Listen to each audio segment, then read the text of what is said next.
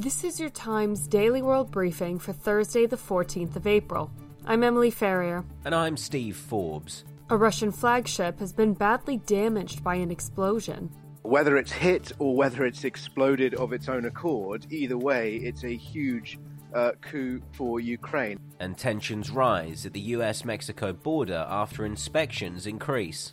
The delay in deliveries represents millions in losses in both perishable foods and serious damage to the supply chain for the US and Mexican industries. Times of London Daily World Briefing. Russia has admitted that the flagship of its Black Sea Fleet, the Moscow missile cruiser, has been badly damaged by an explosion. Moscow is blaming the blast on a fire, but earlier, Ukraine claimed the warship was hit by Ukrainian-made Neptune missiles. Earlier in the war, Ukrainians stationed on Snake Island in the Black Sea defied an order to surrender from the ship, telling the Moskva to go to hell. Jerome Starkey is a defense editor of the Sun newspaper and told Times Radio that this is a significant moment in the war. Whether it's hit or whether it's exploded of its own accord, either way, it's a huge coup for Ukraine. Either the story is that Ukraine has successfully destroyed this warship with its missiles, or this warship has, of its own accord, lived up to the rallying cry of the Ukrainian resistance. The Russian Defense Ministry says that if attacks on its territory continue, then it's warned it will strike the Ukrainian city of Kyiv. There's also mounting concern for the situation in the southern port of Mariupol, which has been described by a Ukrainian MP as hell on earth. Around 300,000 people are believed to be trapped there with supplies running out, and aid blocked from entering. The Paletsky Institute is now gathering more crime testimonies from the city. The mayor of Mariupol claims that Moscow is preparing mobile crematoria to hide evidence of war crimes. Vidaim Benchenko also denied that 1,000 of its troops have surrendered to Russian forces. He added, "The people of Ukraine have nerves of steel," but he said, "even steel has a breaking point." An initial report by a mission of European security experts documents what the US ambassador to the group has called a catalogue of inhumanity by Russian troops in Ukraine. This includes evidence of direct targeting of civilians, rape, and executions. Separately, the president of Ukraine has accused Russia of using phosphorus bombs against people in the country. His words have been translated. They have executed civilians, they tortured them, they raped them, they intimidated them, they ruined maternity hospitals, they ruined food depots and bomb shelters, and they did that knowingly, and they knew that children were sheltering there. There is no crime which Russian soldiers didn't commit during the 49 days of their occupation. The US is sending a new package of military aid to Ukraine worth $800 million, including howitzers, helicopters and Humvees. The equipment will help bolster Ukrainian forces ahead of an expected major Russian offensive in the east.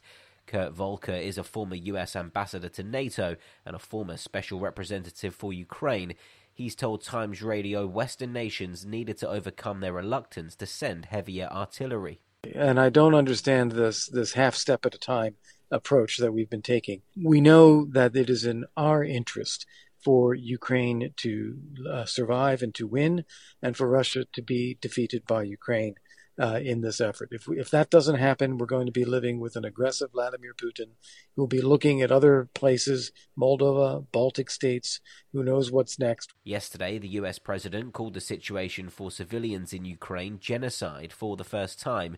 The White House press secretary, Jen Psaki, was asked what made him use the term.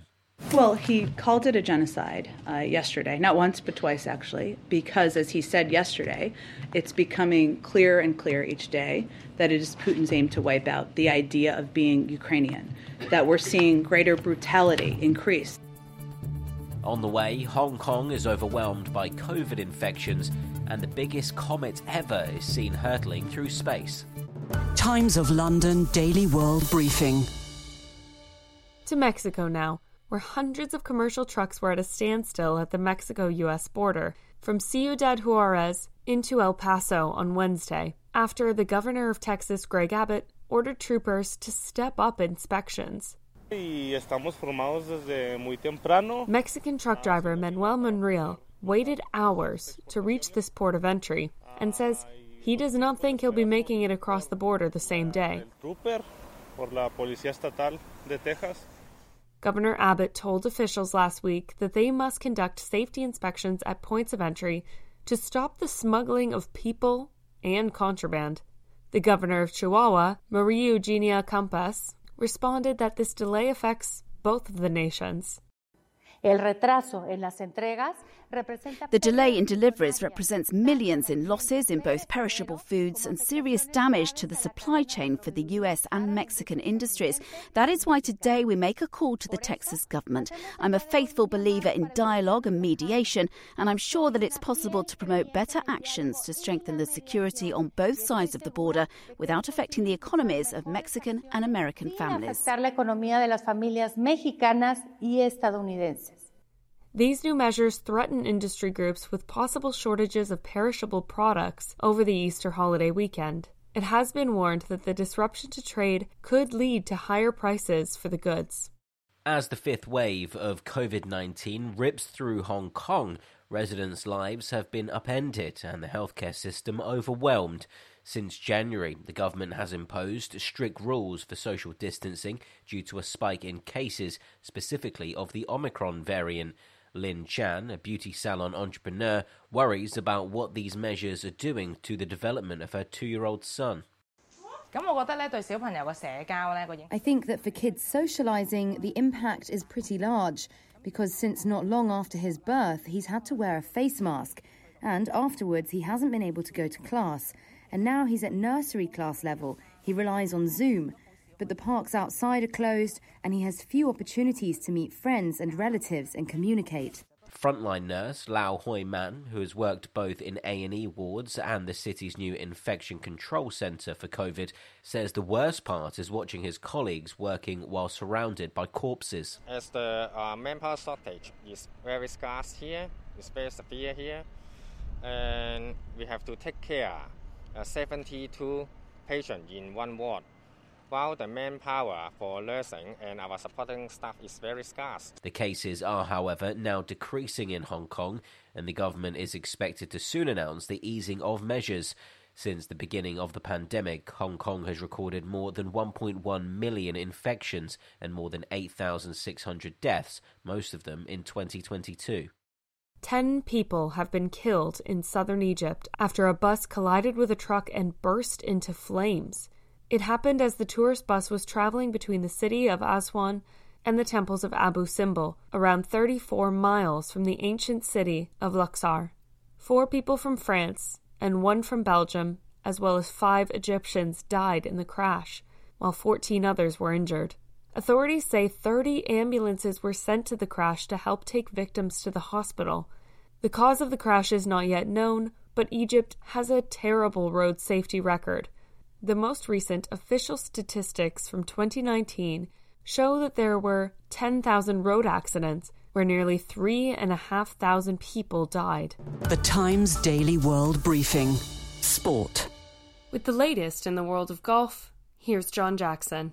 Many of the world's top golfers have already distanced themselves from the Saudi-backed LIV Golf Invitational Series, but Greg Norman says the lure of the huge prize purses on offer will prove too hard to resist. The two-time major winner is fronting up the new competition, which released details of 8 new tournaments in March, promising prize money of at least $250 million. Rory McIlroy has described the breakaway league as dead in the water, with the PGA warning players they'll be banned from their competitions if they choose to compete. However, Norman says the event is happening either way, and he hopes a kid who's 350th in the world wins, as it'll change his life. The LIV Invitational Series will launch at the Centurion Club near London, England, the week before the US Open in June. The Times Daily World Briefing. Entertainment. The actor Cuba Gooding Jr. has pleaded guilty to forcibly groping a woman at a New York City bar back in 2018. In his court appearance in Manhattan on Wednesday, Gooding Jr. admitted to kissing a waitress on her lips without her consent, saying that he apologised for ever making anybody feel inappropriately touched.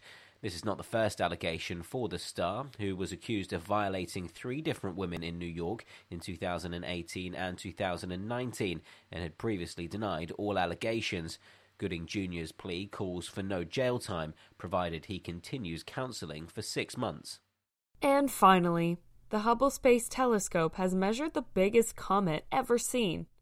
It's a 500 trillion ton behemoth hurtling at 22,000 miles per hour from the far reaches of the solar system. The Bernardinelli-Bernstein comet was first spotted in 2010, 3 billion miles from the sun, but was too distant for its size to be assessed. The comet's 80-mile-wide nucleus is surrounded by a vast shell of dust and gas. But have no fear, scientists say the closest it will get is 1 billion miles away from the sun, and that won't be until 2031. And that's your Times Daily World Briefing for Thursday, the 14th of April. This podcast from The Times is brought to you in partnership with Google Podcasts.